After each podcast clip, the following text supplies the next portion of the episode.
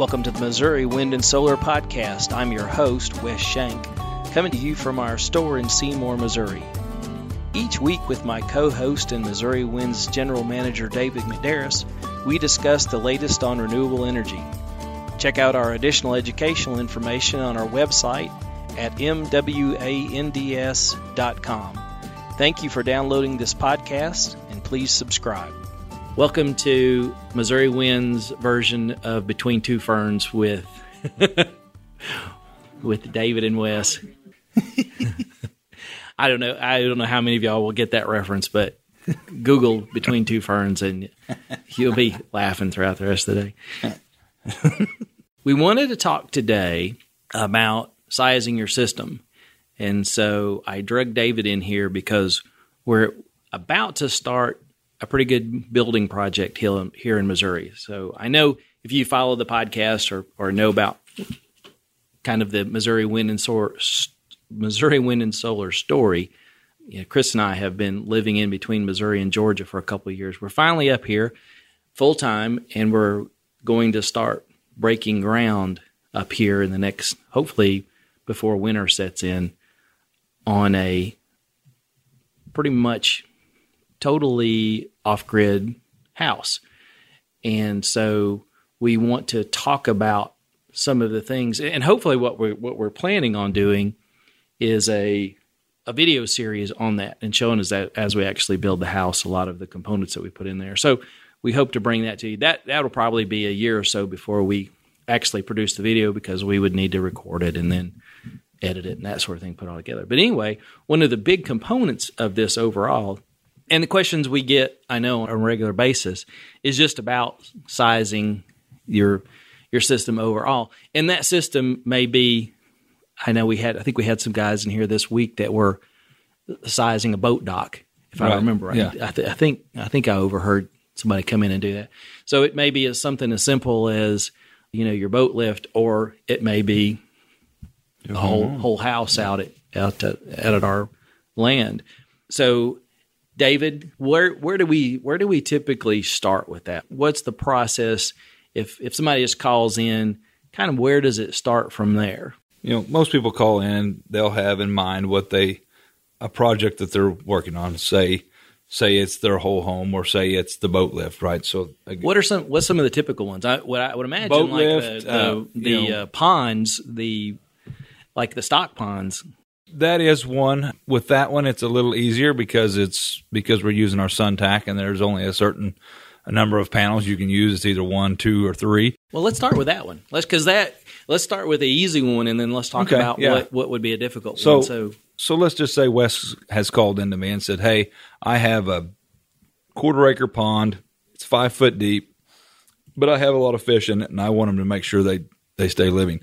And so at that, you know, I would go to my, I would know, go to my pumps first. That's the first thing I want to do. So what the, the only way you can size a system is you have to know the AC loads that you're wanting to run. In this case, we're talking about. In this the, case, we're com- uh, talking about a pump. So, so we know this pump pulls say 55 watts when it's running.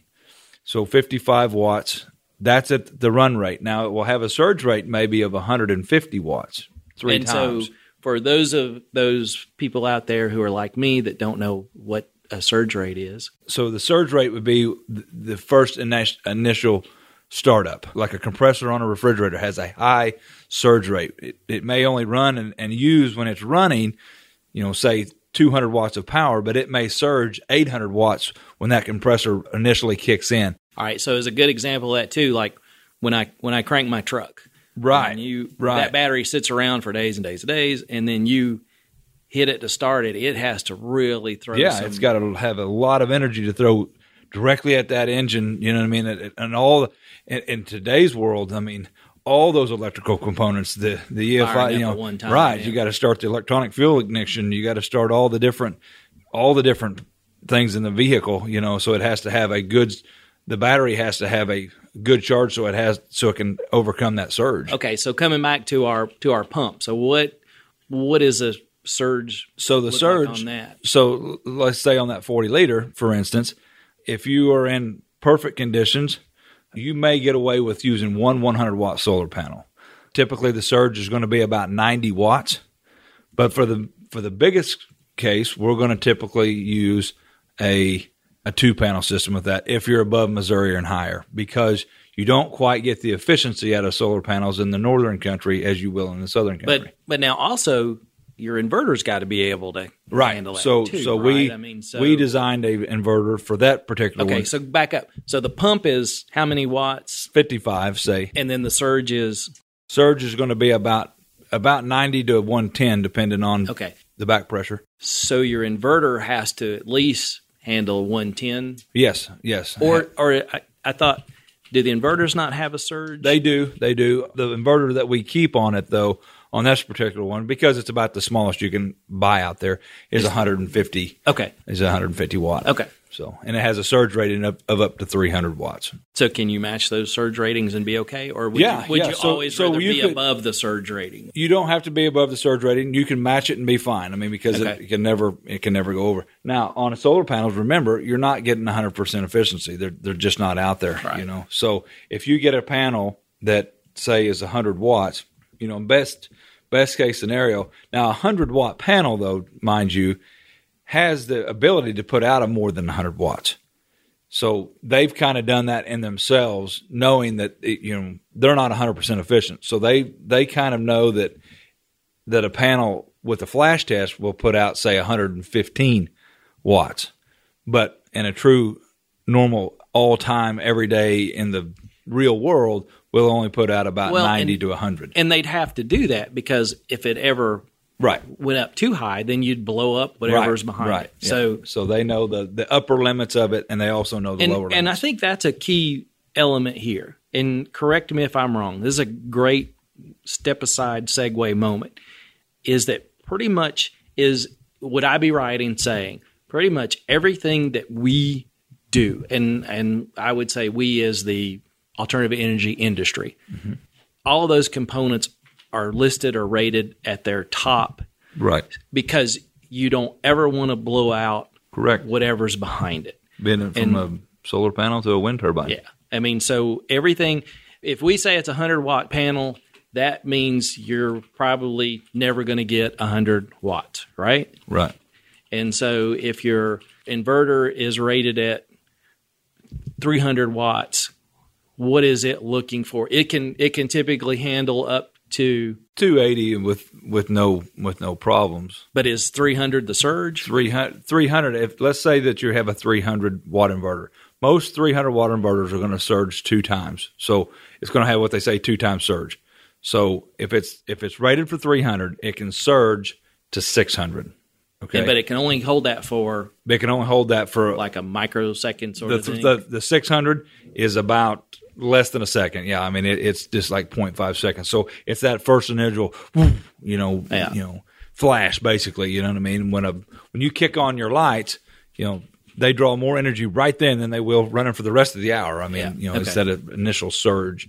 So now there'll So be I think that that's a big. I think Yeah. that's a big thing out there for for people who are novices like me is understanding that it's it's not that we're selling you something that doesn't perform as advertised. Right. It's hey, look, you can't go, you can't put too much to Right. or you're going to hurt yourself. I mean, something's going to go wrong. well, or you'll damage other parts of the Right, system. right. You know, downstream controller. is- yeah, I mean, in the controller, the controller would be your, your major one, right? So most controllers either have a, you know, they, they'll start out at 10 amp. There'll be a, a 10 amp controller that goes all the way up to 100 amps. You know that. So if I put a if I put enough solar panels on there that I'm going to exceed 100 amps of of power, because I say, well, you know, I know it's only, I know it says it's a 100 watt panel, but I only get 80 watts out of them. So I'm going to, you know, I'm going to put four more on than it says I can, you know, and then all of a sudden that real cool day comes through with real bright sun. And all of a sudden they do produce that 95 watts that they're capable of doing. And they've said they're capable of doing that. And all of a sudden your controller now is, boom, you know, that's back that- go so going back to our example, where would you screw up if you had a pump that was a hundred watt pump, you had an inverter that was a hundred watt inverter, and you had a solar panel that was a hundred watt solar panel? where the only place you screw up is you didn't put enough solar panels on it. You know, you do need a little bit more solar panel. If that's their rating, you always got to remember just just what we said that they're probably not going to produce exactly what they've said, and it's not because it's not because they're not capable. it's because of the environment that they're in. And the inverter would accept it. Right, inverter accepts it, pump but, accepts but it. it just wouldn't send out enough over Right. to the pump. Right. Now the pump might might Nope. No, most of the time the pump it, it has to have our pumps have to have the, the, the correct amount Coming in. or they won't or they just they won't fire off. Okay.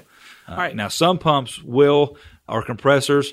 If any of y'all have ever ran compressors, if you ran say you ran a 14 gauge extension cord 200 feet and you ran it down here to a, a two horse compressor, and you're like, man, that thing sounds kind of funny. And then you touch the cord and you're like, ooh, that kind of feels a little warm It feels a little melty. there's there's a reason. It's because it's overheating. I mean, it's not getting enough electricity in. That compressor will go ahead and run will and it will cause major overheating in the compressor and it'll cause the compressor to timely demise. I mean, it won't it won't have the, the life expectancy of it. So that's that's what you're going to run into there. Our pumps they just don't run. I mean, we we designed we Okay. didn't design the pump, but we bought a pump that All right. So as as it is you and I talking, we've got off on a yeah off on a tangent. Yeah, yeah, Wouldn't have like it any other way. Yeah.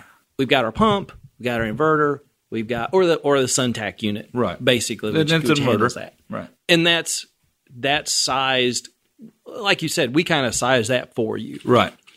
what would be and, and actually we were talking about a pond small pond Mm-hmm. what would be kind of our next typical sized project that we've got i mean somebody has a, a small building, garage, something of that nature. this sounds very familiar yeah, yeah.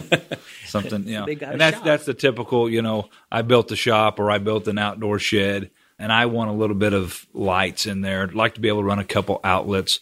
Uh, what do I need? You know, what you know that's the that's the major question. What do I need for that? You know, and so that's again where we start asking. Well, you know, you've told me you want a couple outlets. Is that outlet to run a a 13 amp you know cutoff saw, or is that all right. you know now this is for? this is where i get lost. I mean really it's where i get lost. So we've we've jumped from wattage to amperage. Right. so we've said okay i've got a 100 watt pump da da da da. And now you're jumping over and you're saying I jumped i got a amperage, 15 right. amp. And i know that there's a difference There is, But- but it's but it's it's easy to break down. Because remember, always remember the simplest way to do it when we ask you for your loads. You know, we don't care how many amps you're running. It's just how many amps are you running? Well, now, wait a minute. how many volts wait are you minute, running? wait a minute, wait a minute. Wait a minute. and I can come up with the watts. you say that, but is my is my amperage not going to impact my wiring? My no, well, it would on your AC, but it will not on your DC. And I we can explain that. Okay, yeah, because I'm, So- I'm literally scratching my head. Right. So so let's just say there again. I said, okay, well I want I've got a little building. I want to put five 10 watt LED bulbs in it. Okay, well that's that's negligible. I mean that's that's using really nothing. You run some, run some speaker wire. Right. I mean you can literally you can run speaker wire, a little 14 gauge speaker wire, and you can run all those and have no issue. Okay. And then I said, and the only other thing I'm going to run in there is I've got a cutoff saw, and I do a lot of cutting up of metal, and I like to, you know, I've got to cut metal all the time because I have a, a business, and so they've said it's a 15 amp saw. Okay. Okay, and So now my- we now in here we're going to have to have batteries, right? Right, right, So and, got- we'll, and we'll get to that. So we got my 15 amp saw. My first initial question after that is that 15 amps at 120 or at 240 volts, Okay. and they say 120. Okay, now then, simple math comes into play. You're, you figure your wattage. 15 times 120, and that's going to be 1200. It's going to be 1800 watts. Right over there about that. It's gonna be 1800 watts. That gives me that gives me now my scenario of what I need. I need 1800 watts running. Okay, okay. that's what it So takes to run it. your Now- inverter, well, but your inverter needs to be sized higher than right? So we're talking about a so 1800 2000 watts, and then I've got my five bulbs over here pulling 50 watts. Okay. So I'm at 1850. Well, I need to be able, and let's just say, okay, and I may even ask you, what does it say the surge rating is on that saw? And it may say it surges, you know, 2500 watts. Okay, easy enough. I know I need 2550 watts available in an inverter. Okay. And, and a lot of people will say, well, I just need an inverter then that can surge that. That is not how we size. We're going to tell you you need a 2500 watt continuous running inverter. because there may be times that the surge catches it, and it may be that the saws, as they start to get older, they surge higher. Well, and As and I'm- I'm- start to go out. we may need to put a pin in this. Right. How often can it surge? I mean, just- obviously, if it surges every second, boop, boop, boop, boop, boop, It- like you know, it's then just a one-time deal, but because it's got to come back down at some point. But what happens is, okay, so I grab the trigger and I and I cut through it. Now I let off, and every time I let off and hit the trigger again, surge. yeah, but what I'm saying is, how soon can that surge after it surged before it does? You get what I'm saying? It can surge. I mean, immediate. I mean, if I let off and hit it again, it's um, it can be Okay, so it can do that. right? I mean, Okay. it can just be over and over again. And or that- if I get into big heavy metal and I start pulling through it, it starts pulling more power. I mean, you know, it, it won't it won't pull the Does full the amount. does the number of surges does that matter to the life of the inverter? No. Okay. No. Inverters do not care about that. Uh, Okay. Our new inverters have all of them have The Thunderbolts, fuses. yeah, Yeah, the, the Thunderbolts fuses have, have- fuses in them. And so if you surge it too many times or it hits too hard of a surge, it may blow that fuse. Okay. Which is great. So we're- so we're back- change the fuse. We got 2550 Right. wattage that we totally need. So I'm going to buy a 3000 watt inverter. Okay. Yeah. I'm going to buy the 3000 Okay. watt inverter. And because and because then the inverter on the other side of this. right. Okay, so the 3000 watt inverter can send it out at any amps. Yes, it can send out up to a 3000 watt inverter. It's going to be 3000 watts at 120 volts. So what it's capable of putting out is 3000 divided by 120, which is going to be somewhere in around 25. I don't know that So true math, but it's going to be 20 somewhere in the 25 range. Yeah. So it can put out 25 amps. Okay. Okay, so so that's what it can do. That's what its capabilities are. And there again, anytime you have two parts of this of the equation, you can always figure, out, out the the- third. Okay. right? I mean, because it's it's voltage times Okay. amperage. I'm with you now because wattage because the outlet on the the outlet on the inverter is a 120 is a 120. outlet. And so that's your and and now depending on the inverter, do the do the Thunderbolts split that between the Thunderbolts do not. About that. So Thunderbolts you can you can not. pull Thunder- the full juice off one pull, side. and this is tested by me in my shop. I mean, so I, I do know I bought a 1500 watt inverter, and I put a over a 13 amp saw, which is actually rated over 15 amps or over 1500 watts, and I put it to that, and I can run it every time. Now, I can't run it very long because my batteries won't take. Well, that, if you but the inverter can. so if you did that and you had the lights on the other side, and let's just say you would would it pull down the lights? Could it? You really don't see the lights pull down. No, you could. I mean, if you really got low in your in your battery bank, you could you could start seeing your lights dim. Okay. You know, but LEDs are are kind of like a lithium battery, Kind of either on or off, right? They're either on or they're off. That there's kind of no in between on them. So that's the thing about the LED bulbs versus you know like a now if you was to be using a regular incandescent bulb, yes, you would see them get dimmer. You know Okay. over time. So that's kind of our middle one, right? Then there's Right, a right. shop and that sort of thing. And again, that's pretty easy. When we when we get into to building the house, like we're going to do Right. out at out at BSCAP, what how how am I going to size that? Is that just going to be a Well, it's the same exact principle that we just went over in the small one. It's again, we're going to start going through and we're going to do what they call a load analysis. And a load analysis just means, and we're going to do this. We're going to do this with Wes. I mean, and we maybe do this, do this on air, on air or on camera. We're going to ask Wes, okay, as you start to build your home, you have to tell us what you intend to all run in this home because Wes is not going to want to have to at nine o'clock be like, oh, everybody, everything's got to shut off because I don't have enough battery power. He wants to make sure that he runs this, that he can live in a home that, that was just like the, the grid was hooked up. So in that analysis, you know, we're going to go through his electrical schematic. We're going to find out how many lights he's going to have in his home and what type of light he's going to put there. We're going to find out if he's going to have a, electric range, gas range, electric furnace, gas so furnace. so what would happen if you did have a gas range and a electric dryer? you're you're every time that you put in something that's gas, you just take away from your electrical needs. So you can you can start bringing Yeah, down your electrical. What do I what do I need if I'm going to have 220 You're just going to have to have an inverter that's capable of producing 220. That that's the only difference. You're just going to have to have an inverter that's capable of doing that. Now, in like Wes's instance, as we start to do this, we're probably going to go with what they call the Radian series. It's an Outback product. It's a very good product. It's an 8,000 watt inverter. Most cases, 8,000 watts catches about anything in a home that you want to run. In his case, we're probably going to do two, and we're going to what they call stack them. Stacking means that they're, they're tied together. So you, if you got sixteen and they're able to pull 16,000 watts at, at any one given time. And they'll have a surge rating of three times. So it'll be 16 times. that- So he'll have a surge rating that he could pull 48,000 watts for a second. So if he goes in and turns on some major You can- appliance, of, but, but if you, did know, that, I mean, you're gonna see those batteries skipping across the floor, aren't you? well, it's it's going to pull down the battery. well, what it's going to do, and this is the same way in the small systems. What you'll initially see is when you do that initial surge, you'll see the battery level drop, and you're like, "Oh my gosh!" You know, I just took all my battery, and then immediately you turn it off, and it just comes right back up. I mean, it, it didn't really use all that. It just Holy ooh, cow. Yeah, it just did that surge like, ooh, that was a lot, you know, and then it lets it go right back down. And then it just, and I do this every day in my shop. I go out and I'll put plug something in, and I'm like, oh, and then immediately I turn it off, and it goes right back up. So That's a that's an interesting question. In this environment, then is it? I'm gonna use a I'm gonna use a term bad. That's probably the wrong thing to say.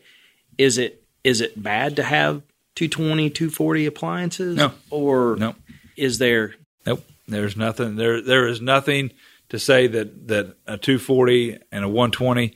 You know, in the old in the old theory, everybody says, well, 240 is more efficient than than one than a 110 is. I mean, the reason being that it would be more efficient, and we've talked about this before, is because at 240 I'm using half the amount of amps that I am at 120. I'm still using the same amount of wattage, so overall, but it's more efficient because I can run with a smaller wire size Okay. and not overheat. And and you're you're saying that, but isn't that the closer we are in the voltage to where we need to be? If I remember right, right. is is that really kind of the math we're backing into? If I got that wrong, It it would be if we were on the other side of the of the coin. Let's just say let's just say yeah. So so we're right now about as well the only as big as you can do right now in, in our industry is 48 volt. I mean that you know everything's set up for 48 volt. That's that's the biggest you can set up for. So if I did a a 40 if I went had if I had to change that voltage from 48 volt to 240 volts, it's not as efficient as it changes it to okay, 120. that's yeah. So that's Right. and I yeah I got that wrong. I Yeah. and I was thinking that on that wrong. In that instance, is 240 more problematic from our? No, it will not be. It's just a matter of it's a little less efficient That's where I'm coming on from. on Than a, than a 120. than a 120, but you'll make up for any of that inefficiency with the smaller wire size and less heat that that, that unit actually pulls out of the, the unit. Okay. So, And then really the thing to do is gas. I mean, in these yes, in yes. those- if you're, I mean, you know, we've said this before in our podcast and, and on videos. Heating is the number one consumer of electricity. I mean that by far. I mean, if you take all the heating out, and when I say heating, I don't just mean Well, heating yeah. your air. I mean heating your heating it your still, food. It still blows my mind that, Right. that the split that we've got Yeah. can run off. How many panels is that? The split that we have is that the big one is six panels. Six mean, that's just- yeah, yeah. You know, six panels runs your you know runs the split, and it's a and it's a fairly good sized unit. I mean, it's Yeah. a eighteen thousand BTU unit. I mean, it's it can do the the normal thousand square foot home and, and not have any trouble. You know, so Okay. so with that, you know, we we were talking there. That's that that's what you're looking for. That's what you're trying to trying to stay your efficiency as close to as humanly possible. You know, I mean that's but never worry about oh, it's better for me to stay 120 versus the 240. And then there again, heating is is going to eat it up. So if I can heat my food with gas, then that's going to be the most efficient way. If I'm going to, if I can heat my water with gas, that'll be the most efficient way. Now the most efficient way in which I think we're going to Im- implement into the home that Wes is building is going to be geothermal. Oh, yeah. And geothermal is by far the most efficient because it's already made. It's already there. I mean, so all we're doing is having to bring it up. I mean, so with a transfer pump. And that's very, very efficient versus having to create artificially create that temperature. You know, uh, You know, if I'm cooling something, I have to artificially create that temperature. If I'm heating something, I have to artificially create that And uh, that, temperature. the geothermal that still blows my mind. I forget. So it- Wait, it's I- crazy, They the come back and they're like, it's typically constantly what fifty 56, usually in- 56 in degrees. Missouri. Yeah. So what you what you're doing, and just if you haven't ever looked into this, you're bringing water up from a well, Right. and and that around here, that means that water is always typically like 50, I think 54, 56 is what they say. And so in the winter, you're only bringing that temperature of that water up another 18 18 maybe you know it depends on how warm you want to be versus so you're bringing that up 18 degrees versus if you're trying to bring your house from right. good lord negative yeah whatever negative whatever outside. yeah to, 32 to 68 or whatever. I mean that's 68 degrees whatever, whatever that you're trying to make the differential. So changing the room temperature by 68 degrees versus changing the room temperature up by 18 yeah degrees. and, i mean you know when you're when you're changing that you know in heating and cooling if you're if you're doing a forced air system right which that's most people who are doing a forced air system so you're changing the air and then you're having to have the air and when everything's done, the air is having to change all the temperatures of everything in that room, the couch, the so Right. I mean everything you set on touch, whatever. It's the air is what's doing that. Well, air does not hold heat very well. I mean, it's not a very good conductor of open your window in the right. car It's not a very good get your conductor. get your cheeseburger and see what happens. so so whereas on what Wes will be doing, you know, you're going to be changing the concrete, the you know the the, the slab of the concrete will actually be changing, and it will be 56 or 58 degrees, whatever that the temperature, whatever whatever what his well winds up being, is going to be what the temperature is, and then it uses radiant heat, not forced air. It uses radiant heat then to heat all those, and that's really easy because most of your couch and everything is already touching that. So it just as it does that, it starts using all the And- products in the home to actually heat the house. and, and I know this is not the focus of the podcast. I know we I was talking about range, bringing that temperature up, and you're like, well, what? That doesn't sound right. This is actually planned to be earth bermed, Right. which makes the constant temperature in there again, or in there yeah, you're 50 degree Yeah, range. you're gonna your yours will be So around sixty one degrees So constant. So earth so, berming is going to that's part of the calculation that was in my head and i didn't say that out loud but going back to the geothermal the other the other big thing that if you research at all about that is that where do you experience the most cold if you will i mean if you get up in the morning and it's january february and you put your toes out on the Right, that's exactly so right. where's the cold well it's in that two foot range right. from the floor up. You know, and where's the heat wanting to go? Heat wanting to go up at your light bulb. I mean, you know, hot air rises. So the geothermal, another big component of it is it's it's heating, it's constantly heating or cooling that that lower level where in the case of heating, that's where your real Right, and it's able then to transfer. change comes right- from. Yeah, 'Cause You, transfer right up through the. I mean, how column. often would you say, okay, in January, I'm going to get out and walk in my bare feet on a concrete floor? Yeah, no, not Good very Lord, not very often. But Not- in this, Even in most homes, you just wouldn't do that. I mean, that's and not. A, and so in this case, you're actually that's where your heat is coming from. So it's make a another significant change in and the temperature that you need to keep it because that lower place is always heated or cooled. So, like I said, didn't want this to become a, a commercial Yeah. for earth berm or geothermal, but it's interesting it, when you stop and look at this. What else? I guess the the only other thing we talk about is kind of the in between. So if I am putting in, I want to take part of my house off grid. I mean, are you pretty much running around with a with a meter checking yeah, wattage? yeah. There again, you're just going to do the load analysis of of the actual units that you're wanting to take away, and in doing that, you're probably going to have to wind up setting your home up in a way that you're going to make a sub box off of your main box and feed that. and we're we're talking about the circuit breakers, Right. So, you're going to have a series because of if you just go right into your if you just go right into your main panel, well, it's going to feed whatever's in that main panel. I mean, that's just what it's going to feed. And so you may be feeding something that you had no intentions of feeding, and it may be one of the biggest electricity sucks on the whole deal. You know, so you've got to break that away and say, okay, well, I only want to run my lights, my refrigerator, and my freezer. That way, if anything actually happens, you know, electricity goes down for days. Well, at least I still have those components running. And I don't lose my food, and I can still walk around and, and not be a danger to myself. And walking around in and, and obviously, you, in any of this, you always want a certified electrician and follow your building codes and all that, et cetera, Right. et cetera. But in that case too, could you not put like a transfer switch in there so that very easily, very easily, and you can and you can matter of fact even put an automatic transfer switch in. And some inverters, say say the Outback VFXR or the Radian, either one, they'll come with an automatic transfer switch in it, and, and that's what we run here at the store.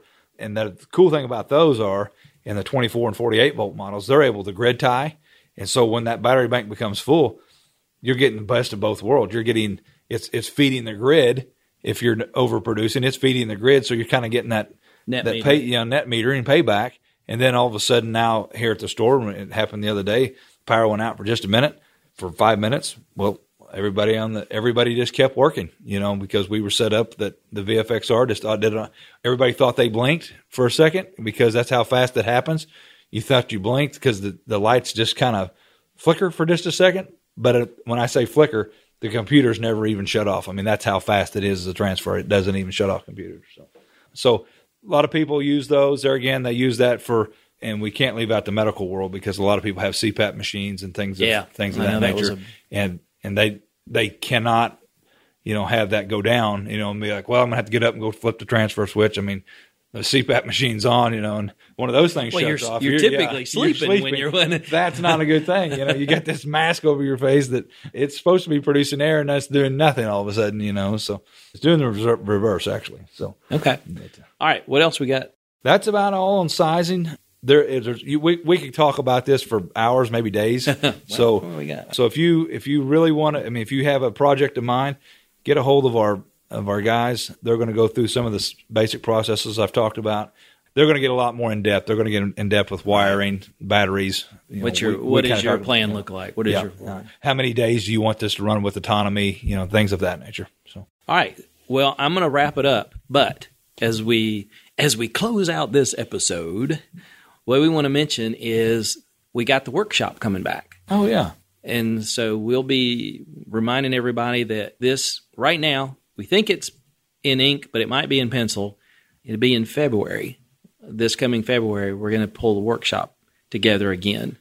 When we announce that, we'll we'll send send out an email, let everybody know. So if you haven't signed up, make sure you sign up for any of our email lists.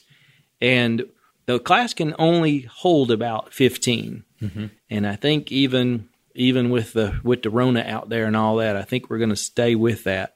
We can But, still um, distance, and that's not going to be an issue. But I know we've got a lot of we've always had a lot of interest in making sure that does. So when that does come out, make sure you buy early, buy often on that, so that you make sure that you get a get a seat in it. So we'll we'll send out more details as that comes gets a little more clarity on it, and we'll we'll let you know. But thanks for tuning in today. Thank you for downloading and listening to the podcast today. If you have a question that you'd like to hear us discuss on the podcast, email us at radio at mwands.com.